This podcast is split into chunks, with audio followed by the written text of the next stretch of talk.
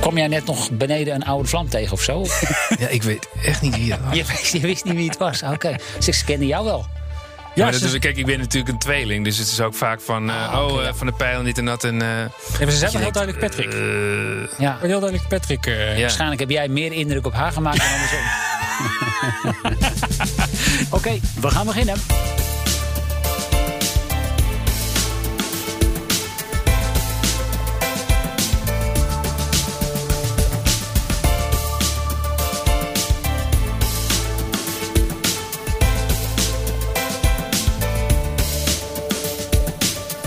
Dit is BNR's Baanbrekende Businessmodellen, aflevering nummer 23. De podcast waarin we praten met bedrijven die zichzelf opnieuw uitvinden en nieuwkomers die bestaande markten opschudden. Ik ben John van Schagen en Patrick van der Pijl is er ook weer bij. En in deze aflevering geen specifiek bedrijf, maar een thema. We gaan het namelijk hebben over artificial intelligence. En dan met name over de vraag welke nieuwe businessmodellen ontstaan als we die technologie massaal gaan omarmen. Onze gast is Remy Gieling, tot voor kort hoofdredacteur van MT Sprout en auteur van het boek Ontdek de groeikansen van AI. Welkom, Remy. Dankjewel, leuk om er te zijn vandaag. Ja, leuk dat je er bent. Ehm, ik vroeg deze week aan eh, Jeroen, mijn loodgieter, eh, en tevens, eh, nou, laten we zeggen, grootste fan van dit programma. Wat is kunstmatige intelligentie? En hij appte mij terug, ja, iets met dat machines zelf dingen kunnen en met algoritmes, zoiets. Nou ja, de, de kernwoorden heeft hij goed. De, Ja. de, de, de bingo-kaart wordt wel gevuld op die manier. oké. Want wat is de definitie? Ja, het is een hele brede term. En je zou het eigenlijk het beste kunnen omschrijven als het containerbegrip voor slimme computersystemen die taken kunnen uitvoeren die, voor men, die, die voor, tot voor kort alleen voor mensen waren weggelegd. En dat is dus heel breed. Dat kan zijn van eh, de Tesla die je betrekkelijk veilig de snelweg op en af helpt. Eh, de dansende robots van Boston Dynamics die we allemaal hebben voorbij zien komen in het eh, viral filmpje op social media eind december. Maar ook een systeem wat uit een enorme bak data allemaal patronen kan herkennen. Terwijl wij mensen door de boom het bos al niet meer zien. Of eh, een systeem dat kan berekenen hoe hoog jouw specifieke hypotheekrente nou zou moeten zijn. Dus Ja. dat is heel breed. Hey, en dan hebben we een aantal termen die, die steeds voorbij komen. Ehm, artificial intelligence, dat is een beetje de, de paraplu-term. Ja. Eh, daaronder hangen we dan eh, machine learning en deep learning. Moeten Ja. we denk ik ook even uitleggen. Ja, dus het is inderdaad een verdie- verdiepende trap.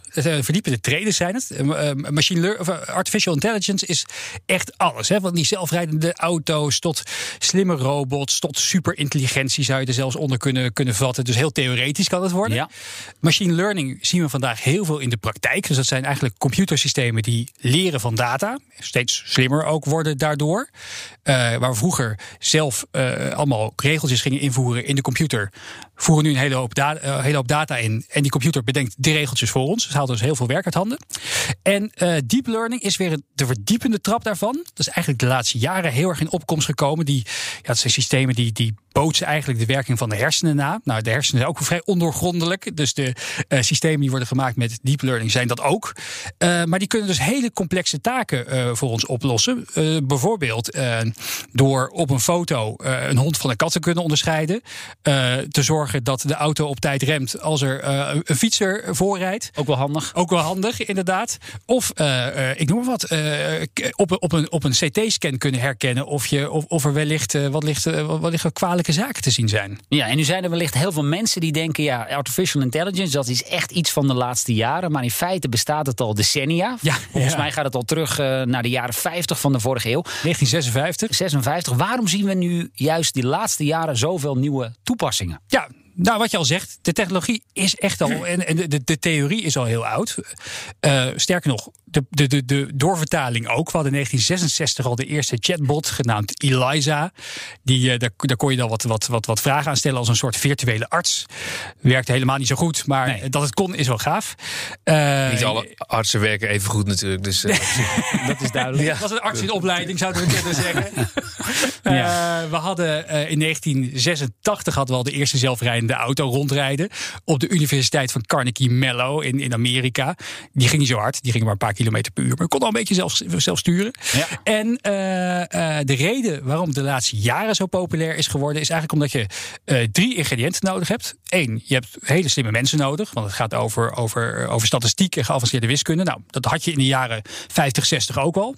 Alleen waar er gebrek aan was, is allereerst rekenkracht. Dus vroeger had je alleen van die enorme serverparken staan in de, in de grote universiteiten of bij de, bij, de, bij, de, bij de grote bedrijven die dat konden betalen. Tegenwoordig. Bill Gates toen het vak had geleerd, hè? Ja, precies. Ja. Inderdaad. Ja, en, en tegenwoordig met de cloud, weet je wel, je- elke, elke, elke, elke loodgieter kan een, kan, een, kan een server huren bij Google, Amazon of, eh, of Microsoft. Dus Ja.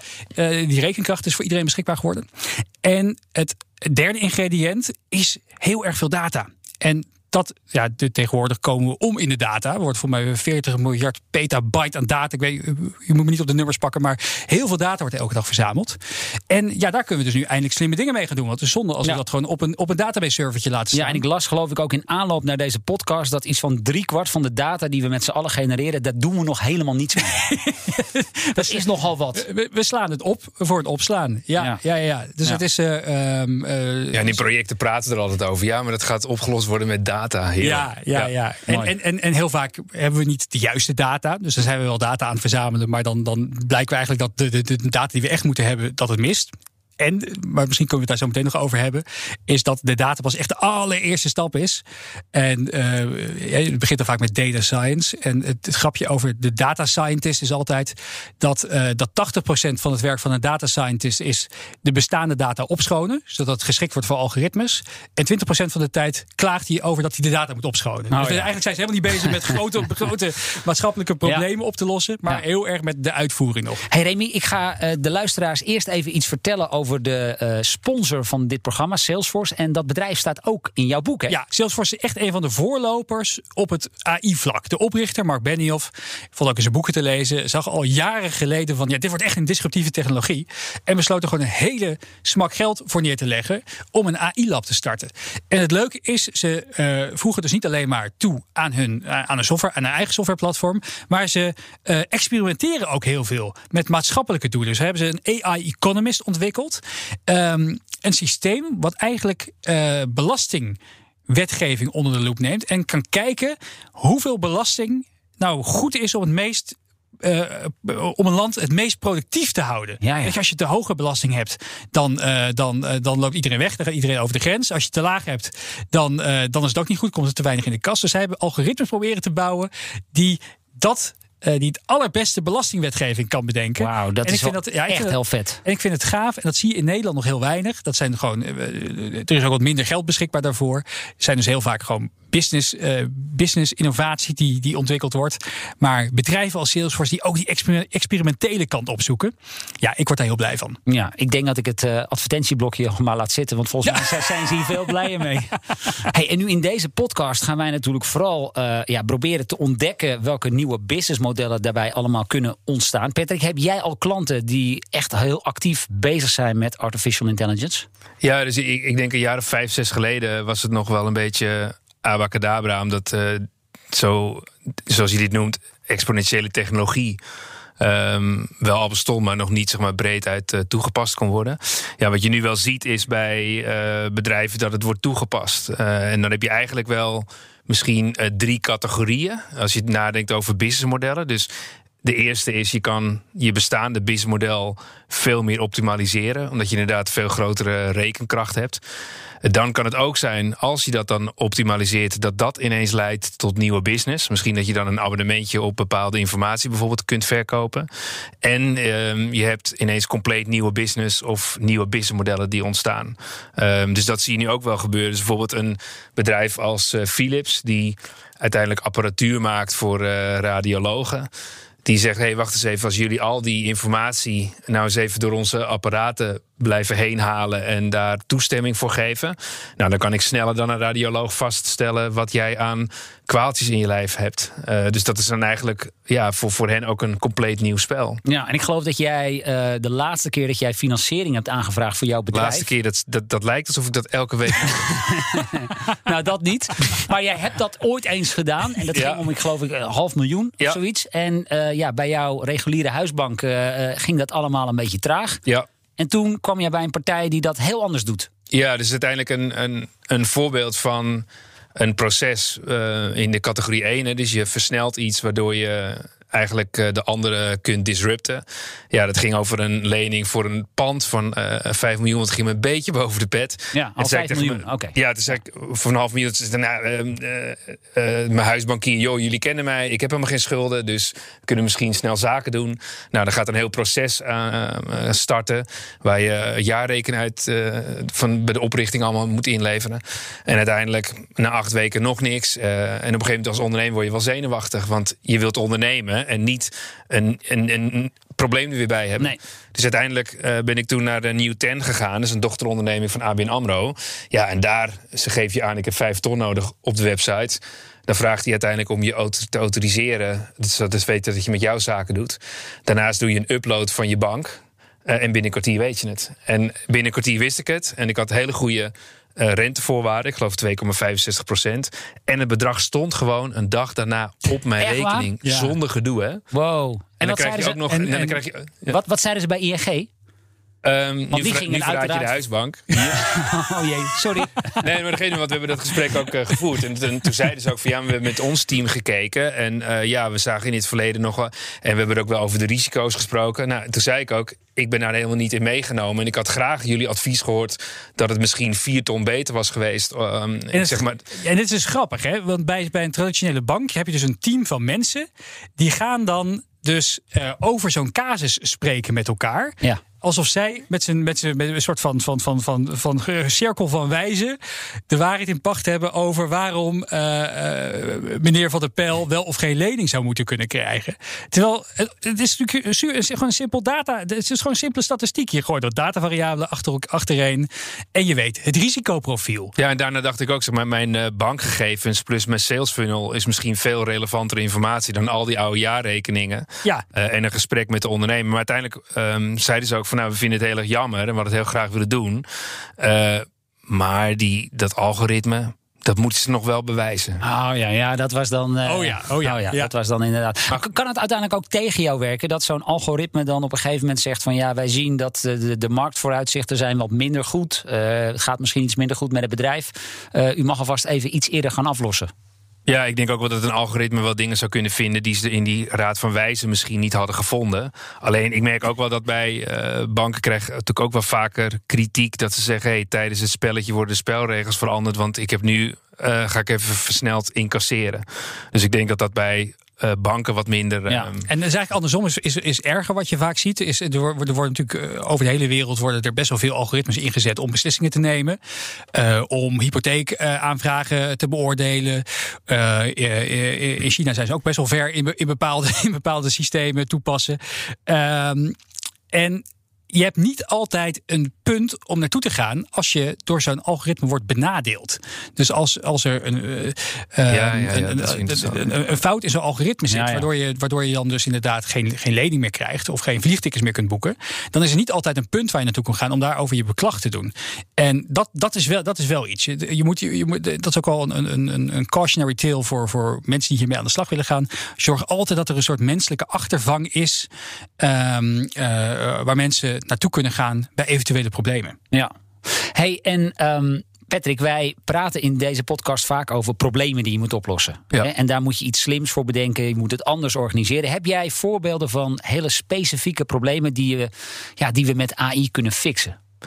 Ja, kijk, maar dat kan Remy zo meteen wel uitleggen waarom dat is. Dat je echt volume nodig hebt. Maar als je kijkt vanuit businessmodellen, wil je ook wel een groot probleem oplossen. Anders dan is het niet relevant. En waarom zou je dan de tijd en energie daarin stoppen?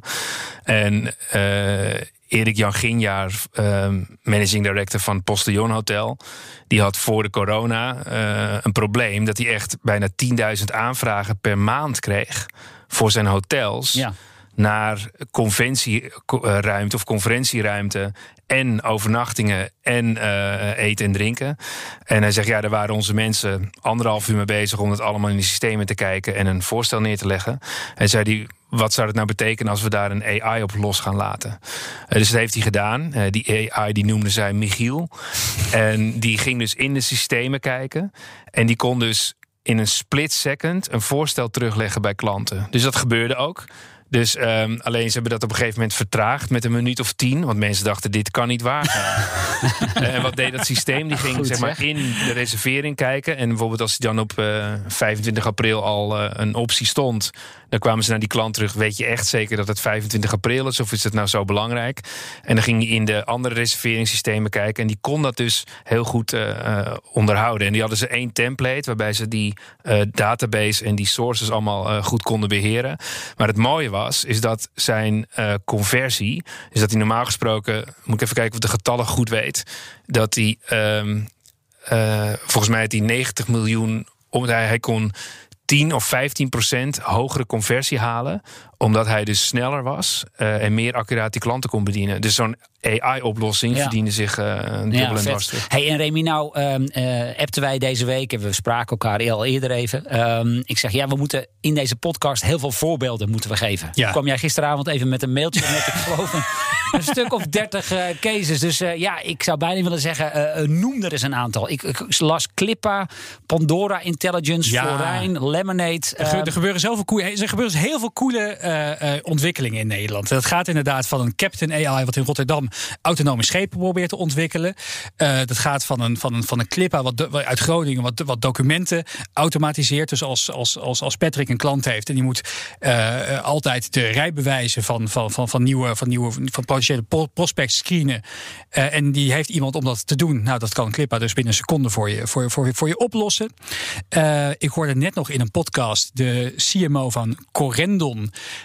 ehm, die dus eh, gepersonali- gepersonaliseerde post thuis bezorgt bij mensen. Dus een algoritme die gaat kijken van... Goh, welke reizen zouden voor de familie van Schagen interessant kunnen zijn. Die maakt een gepersonaliseerd boekje voor jou. ja, zon met, eh, en ver weg. Zon en ver weg. Ehm, en, en, en ze zijn er nog een, een hele hoop. Florijn uit, eh, uit Den Bosch. Die doet eigenlijk een beetje hetzelfde als Nieuw Ten. Die kan in een dag bepalen of je inderdaad als, als ondernemer krediet kan krijgen. En zorgt ervoor dat je dat razendsnel op je staan. Verzekeringswereld heb je het vaak over Lemonade. Klopt, dat is een, vind ik een van de meest fascinerende voorbeelden. Uh, verzekeringswereld is natuurlijk aardsconservatief. En in Nederland concurreren ze elkaar de, de, de tent uit om een tiende, om een paar cent Ja. meer of meer minder premie. Nou, wat heeft, eh, wat heeft eh, de, de Amerikaanse verzekeraar Lemonade gedaan? Opgericht in 2015, hè, dus eigenlijk bijna eergisteren nog. Uh, die hebben geïnvesteerd in slimme algoritmes. Die kunnen in een uh, fractie van een seconde bepalen of een schadeclaim wel of niet terecht is. Gaat wel vaak om simpele cases, bijvoorbeeld een gestolen jas of een, uh, of een, of een vaas die is omgestoten. Um, maar dat is geloof ik wel het, ja, het merendeel van de, van de zaken. Het merendeel van de zaken. En daar, uh, ze hebben dus ook het wereldrecord schadeclaim uitkeren. was een gestolen jas, 700 piek uit een kroeg in New York. Best duur. Hebben ze in 3,6 seconden bepaald uh, dat het een valide claim was. Want uh, degene had de juiste bonnetjes ingeleverd, had een goed verhaal erbij. Want je moet ook in een camera je verhaal doen. Mensen kunnen op papier heel goed liegen, maar vinden dat heel lastig om dat in een camera te doen. Daar hebben ze slim, uh, hebben ze slim twee, twee datapunten aan elkaar gekoppeld. En ze kunnen dus zo razendsnel bepalen dat het goed was scheelt natuurlijk ontzettend veel handwerk. Want je hebt geen cirkel van wijze meer nodig. Die moet gaan buigen over de, over de gestolen jas. En uh, daardoor kan je premie natuurlijk veel scherper zijn uiteindelijk. Ja, ze hebben aan de, aan de uh, claimkant hebben ze een chatbot uh, daar zitten. Maar ook zeg maar aan de acceptatiekant. En die hebben ze ook allebei een aparte naam gegeven. Ik ben het even kwijt. Maar dat ja, is, uh, klopt inderdaad. En uh, ik kan me voorstellen dat als je als, je als, als verzekeraar bent. En je, en, en, je hebt nog niet geïnvesteerd om uh, in je data om te zetten in slimme algoritmes. Dan begin je toch wel behoorlijk, behoorlijk achter te lopen. Want hun algoritme wordt steeds slimmer. Het kan natuurlijk best wel zo zijn dat die nu nog niet ja. hyper accuraat is. En ze zullen het vast ook hebben ingebouwd in hun businessmodel. Dat ze af en toe een misser ertussen hebben zitten. Maar het wordt wel steeds elke dag een beetje slimmer. Ja, nou, we gaan zo meteen ook met jou praten over hoe je dat in je eigen bedrijf kunt uh, toepassen. Ik kwam nog een aantal voorbeelden tegen. Het screenen van sollicitanten. Seedlink en Equalture zijn ja. geloof ik twee bedrijven die daar al uh, best ver mee zijn. Ja, allebei Nederlandse bedrijven. Allebei net de andere tak van sport. Seedlink uh, die, die richt zich wat meer op de corporates. Equalture wat meer op de, op de, op de, op de, op de scale-ups.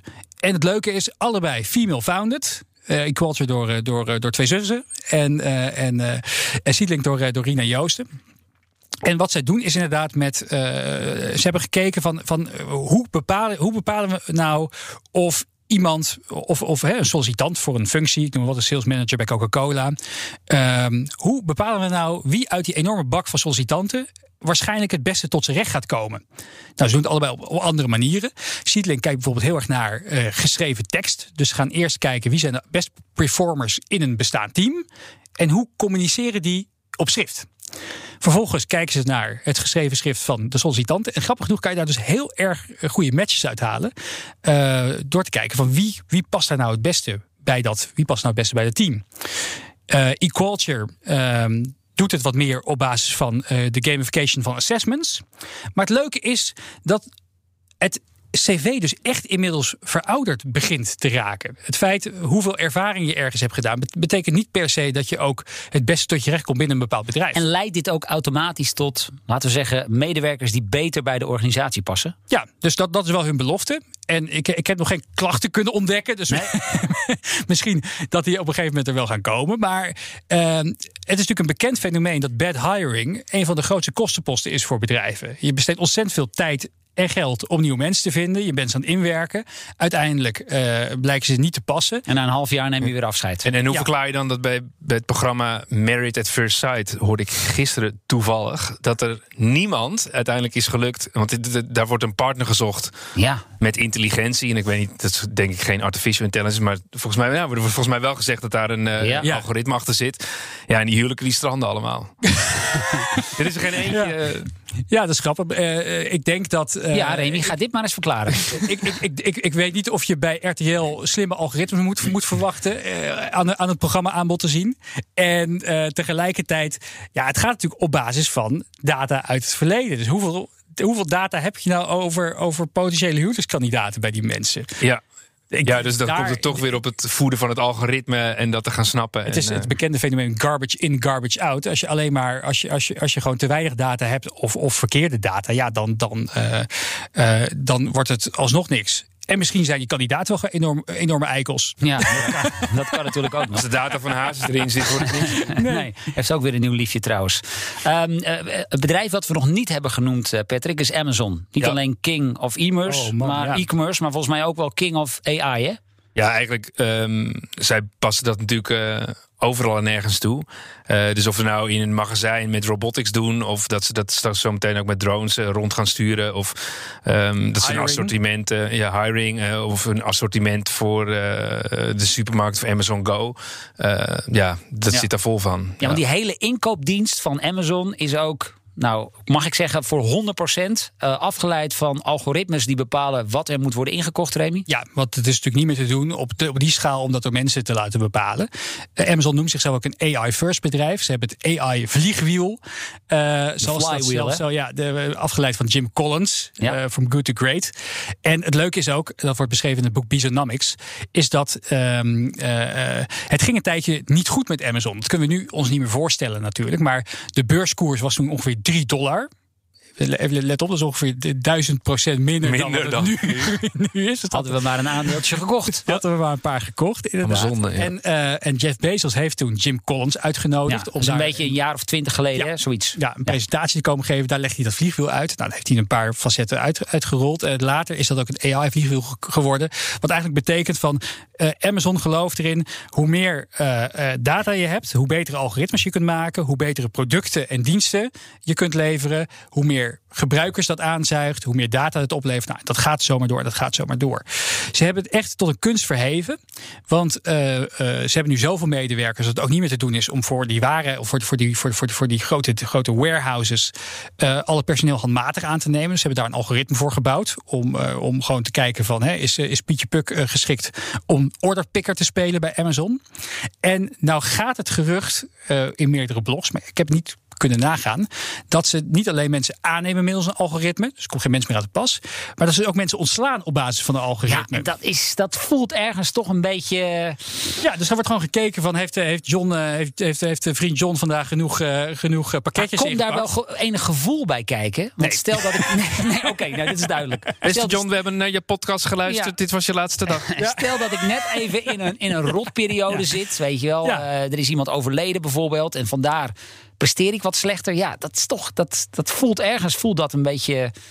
Ja, ik vraag het heel vaak bij lezingen hierover. Van, hè, willen we in een wereld leven waar je door een robot wordt ontslagen? Dat, het, het antwoord, je kan hem al raden, is gewoon Ja. stevig dat willen we niet. Nee. Ehm, eh, en gelukkig, ik denk, eh, kijk, kijk eh, daar, daar komen gewoon regels over. Zeker in Europa zijn we best wel sociaal met elkaar. Dus ik denk dat het hier niet zo heel snel zal, zal gebeuren. Maar het feit dat het dus kan en dat bedrijven ermee aan het testen zijn. Het is Ja. natuurlijk wel een beetje George. Orwell-esque. Hey, en als we zeggen Amazon in Amerika, een beetje picknick in Nederland. Ja. Mag ik, eh, ja? Ja, dat Dat is echt de? Nederlandse evenknie. Ja. En hoe ver zijn zij?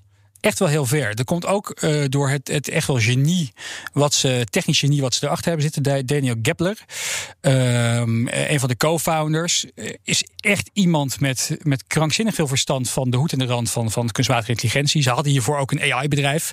Ze maakten een, een aanbevelingsalgoritmes voor webshops. Hè, dus eh, of je, als je, als je een, ehm, als je een, eh, weet je wat, Je als volgende een- aankoop. ja, eh, precies. Als, je een, als je een tv kocht, wilde je misschien ook wel batterijen erbij voor de afstandsbediening. Ehm, en Picnic heeft dus ook wel op, op, op Nederlands formaat eh, dit tot een kunst verheven. Want enerzijds zijn ze ook bezig met robot warehouses. Dat is hun ambitie om, om dus ook de, de, de, de warehouses te automatiseren. Hebben ze En- geen gedoe meer met de FNV? Ook heel prettig. Ja. Ja. als, daar staat er weer een paar boze FNV'ers voor je deur. Ook niet lekker wakker worden. Nee. Ehm, en wat ze ook heel slim doen, is eh, bijvoorbeeld. Een, ze hebben een, in-house algoritme gebouwd. Wat, eh, wat met betrekkelijk goede accuratie kan voorspellen hoe laat dat bezorgautootje voor je deur staat. Ja, Dat ja. is best wel vervelend als je thuis zit te wachten. Ja, want het is wel aardig. Ze gebruikten geloof ik eerst gewoon zeg maar, de Google Maps. Maar eh, ze zijn eigenlijk meer tijd met het vinden van een parkeerplaats. En daar hield Google dan weer geen rekening mee. Dus dat hebben ze vervolgens zelf maar ontwikkeld. Ja, precies. Ja, Ze- ja, dit heb ik uit je boek gelezen hoor. Dus, eh, Kijk, wat, wat, wat dacht van, eh, ik denk, wat gebeurt er? Eh, nee, dat, eh, precies. Eh, De, de bestaande oplossingen waren echt vooral bedoeld inderdaad om van A naar B te komen. Maar niet om eh, rekening te houden met hoe lang stop je nou precies bij een deur. En wat als het over een flatgebouw gaat, waar je eerst nog eh, tien trappen op moet, eh, moet rennen als, eh, als, Ja. eh, als runner. Dus ze hebben dat zelf ontwikkeld. Eh, hebben ze nog betrekkelijk snel gedaan. En ook dat systeem wordt steeds slimmer. Echter, komt er dus weer zo'n eh, eh, outlier als COVID tussendoor. Eh, zijn de bestaande verkeerssituaties totaal anders? Zijn er geen evenementen meer? Dus kloppen die voorspellingen ook niet meer. Dus ze hebben Ja, het hele ja. systeem totaal opnieuw moeten trainen. Oh jeetje. Ja, Ja, fascinerend.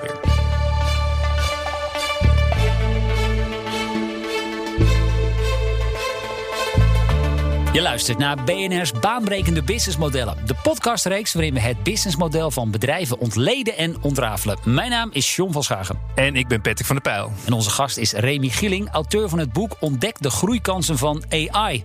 En met hem praten we over de opkomst van kunstmatige intelligentie en over de vraag welke nieuwe businessmodellen daarbij mogelijk worden. Wat komt er nu weer uit de oude doos? Maar eerst gaan Patrick en ik terug naar een beroemd moment, een speciale ondernemer of grappige anekdote uit vroegere tijden. Patrick, wat komt er uit jouw oude doos? Ja, dit is echt al zes jaar geleden. Holy en ik wil shit. die toch even noemen, want Alibaba ehm, die heeft eh, CityBrain ontwikkeld. En in 2015 stond Hangzhou op de lijst als vijfde plaats in China. En als dertigste wereldwijd in de ranglijst van verkeersopstoppingen. eh, wat gesignaleerd was door eh, TomTom. Ja, de overheid die wilde dat wel terugdringen. En die werkte daarom samen met Alibaba en zijn cloud computing platform. Nou, nu komt het. Ehm, dat CityBrain die begon met het monitoren van verkeer met behulp van gegevens van transportbureau. Maar ook met openbaar voersystemen, eh, kaartapp en honderdduizenden camera's. En Alibaba die kreeg daar de controle over. Dus over 104 verkeersknoop. Licht, of licht, verkeerslichtknooppunten. Ehm, en uiteindelijk zag je dat die verkeerssnelheid in het district in het eerste jaar met 15% was verhoogd. Oh, right. Ehm, en ja, bovendien zie je dat het aantal verkeersongevallen nu ehm, automatisch gedetecteerd wordt. Zodat je ook sneller daarop kunt eh, reageren. En eh na dit succes, eh, ze hebben het nu, ik denk, een, een, twintigtal steden uitgerold. En nu gaan ze dat ook in Kuala Lumpur doen. Nou, als je dat ziet, dat is echt fascinerend. Want je ziet gewoon een dashboard.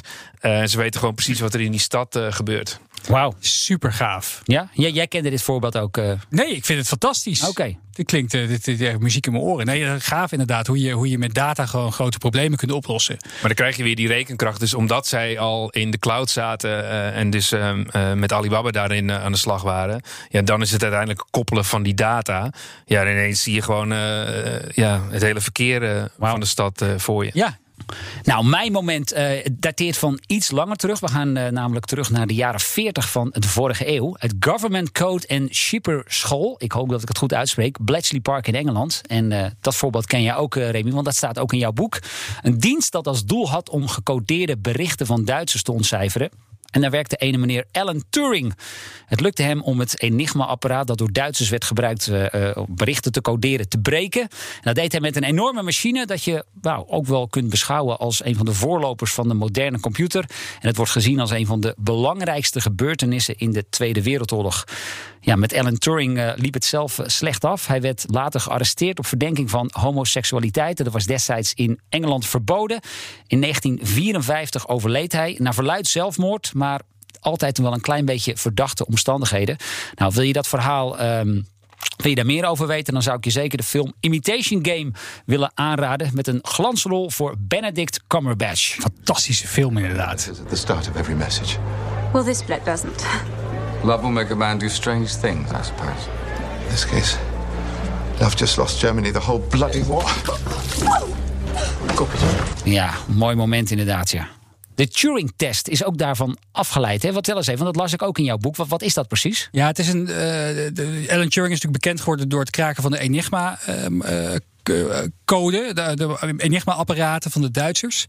Uh, alleen hij was ook gewoon een groot denker. En hij voorzag inderdaad al dat computers steeds slimmer zouden worden.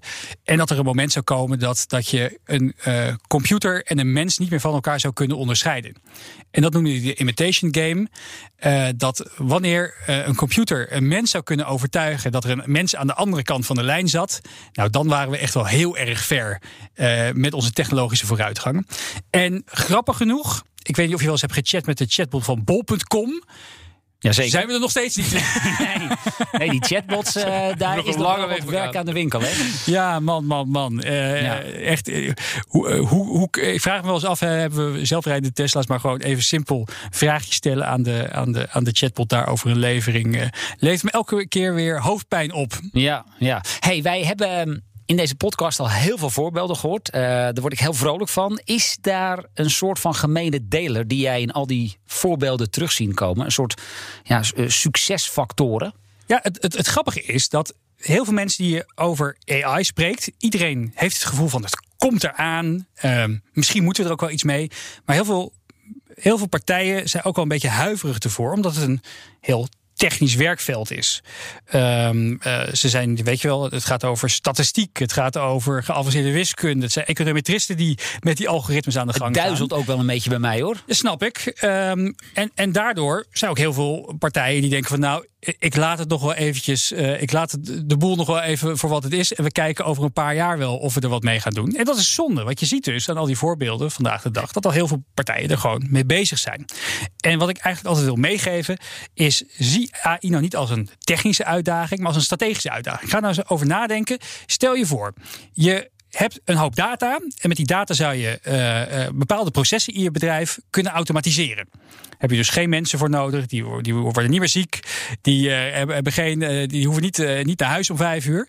Wat zou, dan, wat zou dat voor jouw bedrijf betekenen? En als je het gaat zien als een strategisch vraagstuk, en je bedenkt dat er altijd hele slimme mensen in te huren zijn die dat voor jou kunnen oplossen, dan kan je enthousiast worden om er ook vandaag de dag mee aan de slag te gaan.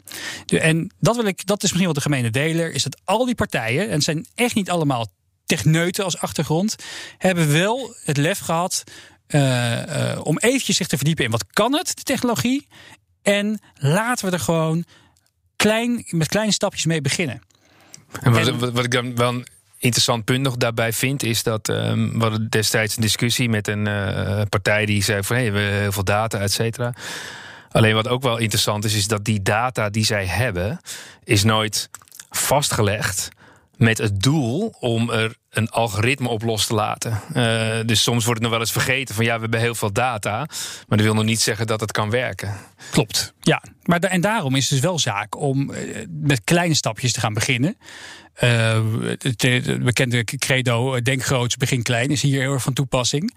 Dus uh, vaak denkt de boardroom van, oh, we gooien er een paar ton tegenaan... en dan over een, overmorgen zijn we een, een data-driven AI-first bedrijf geworden. Nou, dat is dan niet helemaal het geval. Nee. Begin gewoon... Weet je, Collins even bellen. Ja, ja, ja. De, de, laat, laat de business house bedenken van hè, welk probleem zouden we willen oplossen. Zet daar een paar techneuten bij en ga gewoon eens klein, klein beginnen. En dan zou je zien dat je binnen een, uh, een paar maanden al best wel gave resultaten zou kunnen boeken. Ja, Patrick, dan moet je dus eigenlijk in feite je, je eigen businessmodel, uh, nou het liefst gewoon op een flap overzetten en eens gaan kijken waar kunnen we met AI uh, toegevoegde waarde creëren.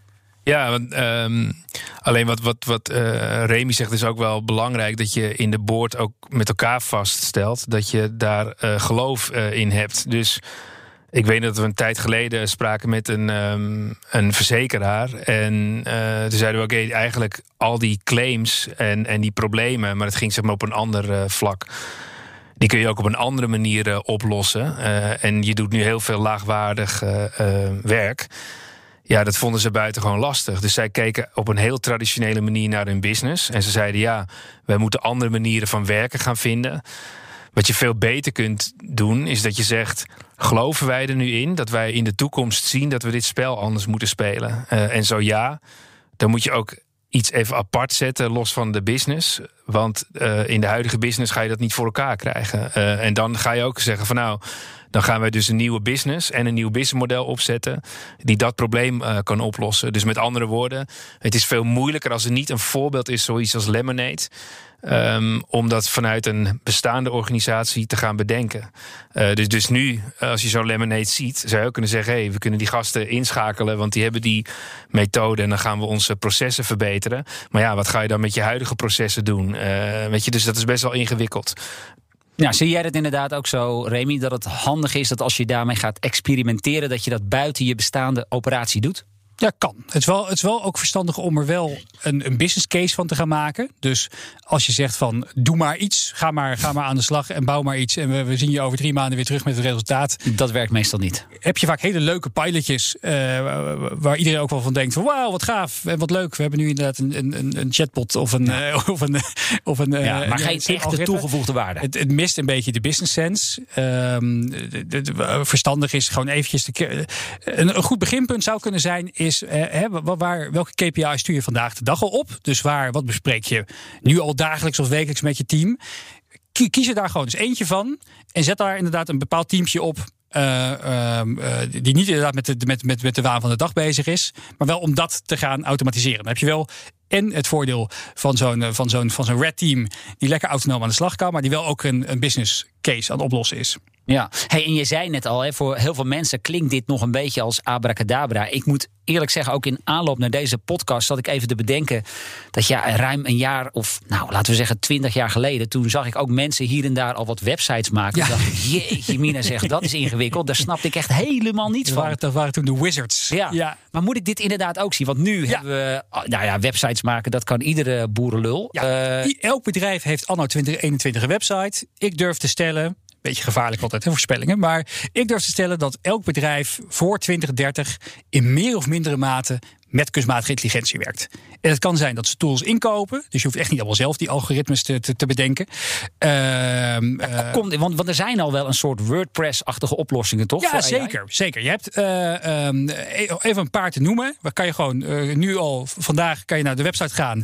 Kan je het inkopen voor een paar tientjes per maand. En heb je er profijt van. Enige nadeel is, je bouwt zelf geen kennis op. Dus je, je, je, voedt een ander systeem met, die, met jouw kennis. Maar je, kan wel gelijk, je hebt wel gelijk wat aan, aan AI. Stel je voor, je wilt videovergaderingen transcriben. Dus je wilt niet meer elke, elke dag aan het einde je vergaderingen notuleren. Uh, dan heb je Trint.com of Otter AI of AmberScript, Nederlandse partij die dat voor je doen. Dat is een text-to-speech algoritme, uh, speech-to-text algoritme. Je hebt een, een copy AI, die kan marketingteksten voor je genereren. Je hebt een, wat hadden we ook nog meer allemaal voor moois op de, op de, op, op de, op de dingen staan. Ik zie, even kijken, hier staan. Uh, ja, ik ga hem gewoon even op uh, sommen wat jij mij gisteravond ge gestuurd hebt. Crystal Nose. Crystal Nose ook een hele leuke. Ja. Is een, uh, die bestaat al wat langer. En die kan op basis van een LinkedIn-profiel kijken wat voor persoonlijkheid je hebt. En hoe je dus misschien pro prospects moet benaderen. Ja. Moet je heel formeel zijn of moet je juist heel enthousiast zijn? Hoe wil iemand graag benaderd worden? Ja, ja. wat Remy wat het wel interessant maakt is dat je bijvoorbeeld kijk, als je naar finance kijkt. Hè, dus zeg maar in die um, stock markets zeg maar dingen gaan doen. Daar gaat het ook om heel veel data. Dus zie je ook al die algoritmen oppoppen. Alleen um, er zijn dus ook platformen die jou in staat stellen om die algoritmes toe te passen, zodat je zelf beter kunt gaan traden. Ja.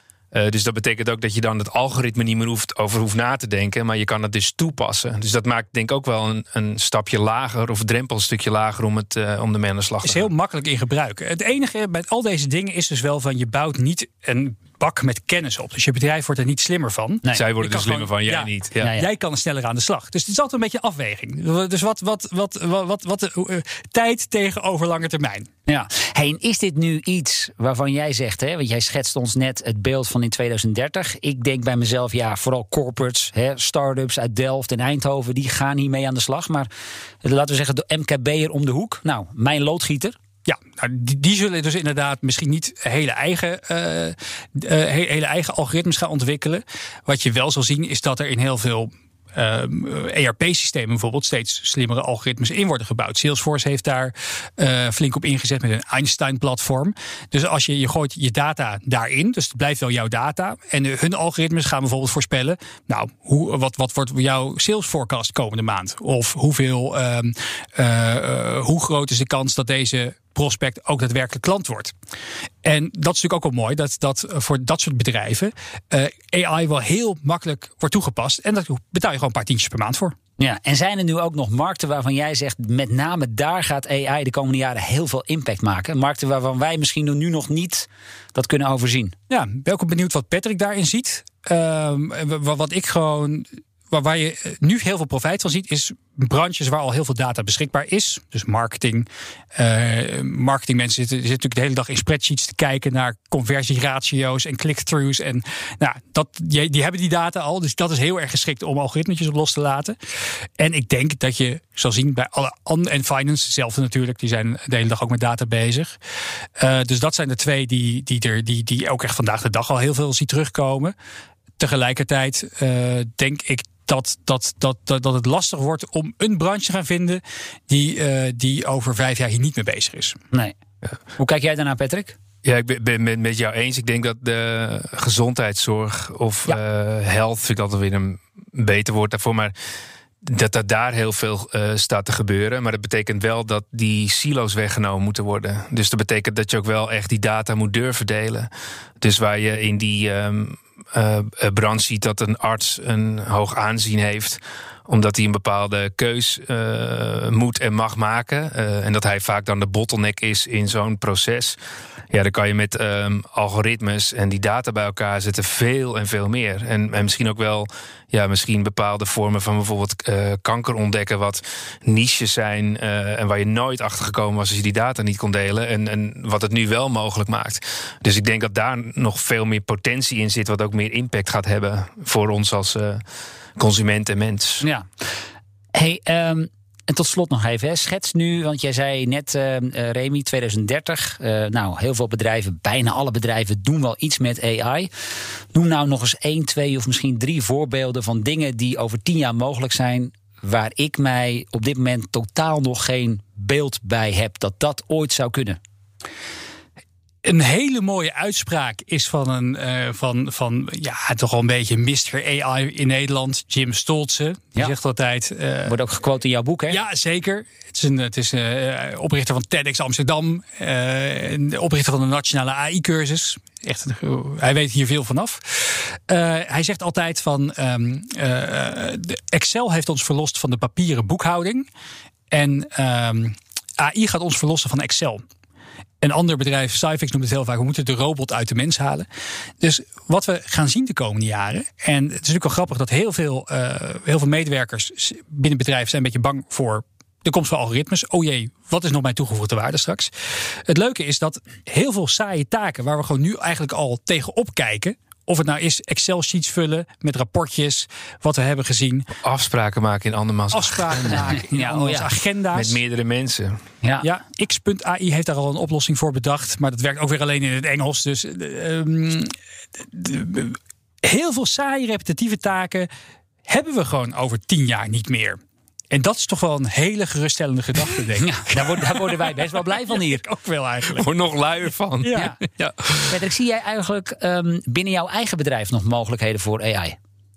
Ehm, Want jij, jouw business draait natuurlijk ook op het geven van advies, consultancy. Ehm, ja, dat kan gedisrupt worden, maar je kunt wellicht ook zelf daarin toepassingen gaan bedenken. Nou, ik denk wel dat dat een hele belangrijke factor is. Hè. Dus eh, als je kijkt eh, naar ehm, een strategie en waar je zeg maar in zo'n oud format nog weer rapportjes gaat opvragen, trends en naar de bureaus gaat kijken. Ja, wil je dat eigenlijk gewoon op je dashboard hebben. Eh, neem bijvoorbeeld een, een, een, een groot retailbedrijf of een bank. Dat je dat constant gevoed gaat krijgen. Ehm, ik weet wel, eh, ik sprak Mark Rutte toen ik eerst zag: kijk hier, ik heb hier een kamer. Hij zegt, als ik ooit geen minister meer ben, geen minister-president meer ben, ben ik die kamer met die mensen kwijt die dag en nacht mij voeden van informatie. Nou, dat zijn nog mensen, maar ik niet zie- veel gescheeld. Nee, Nee. het was bijna zover. Maar uiteindelijk zie je dat dat, dat dat qua dashboard maakt het interessant. Er is bijvoorbeeld ook wat wij zien in BIS-model innovatie. Dat is gewoon constant patronen bestuderen eh, en, en kijken wat er aan het gebeuren is. Ja, wij zijn ook aan het kijken, kun je dat niet gewoon je automatiseren? kan een zodat soort van eigenlijk de text vol- mining systeem op Tuurlijk. loslaten. Dus Ja. die, die gaat documenten eh, doorspitten op, op zoek naar patronen daarin. En die presenteert de meest waardevolle inzichten. Zodat je inderdaad niet van, die, van, van, van de 8000 woorden jij nog maar 200 hoeft te lezen die voor jou relevant zijn. Ja, en dan wordt het nog steeds belangrijker dat je met eh, teams bezig bent om dat te begrijpen en dat te vertalen naar opties. en dat uiteindelijk kunt valideren en in de markt introduceren. Maar dan ben je niet je tijd kwijt aan het statisch ophalen van dat soort informatie te verwerken, dat weer in een PowerPoint te zetten, dat weer te presenteren. Dus dat, dat, ja, dat verwacht ik wel. Het wordt allemaal een stuk makkelijker en efficiënter. Absoluut. Ja. Remy, dankjewel voor je komst naar de studio. Dank voor eh, jullie tijd. Ja, viel het mee? Geïnterviewd worden in plaats van zelf. Het is weer eens wat anders, Ja, hè? inderdaad. Ja, nou, maar, maar jullie, ik heb ook gelijk een dream team interviewers voor me natuurlijk. heel dat goed. maakt het heel makkelijk. Nou, super. Ik, eh, ik vond het mooi. Nou, volgende week dan zijn wij er uiteraard weer. En dan te gast is Kees Kruithof. Dat is de oud-topman van Unilever. En hij startte onlangs met een nieuw bedrijf... waarmee hij een wereldspeler wil worden... op het gebied van plantaardig eten. Weer een heel ander onderwerp. Tot Hij dan. is, het al, eh, hij is het al bijna.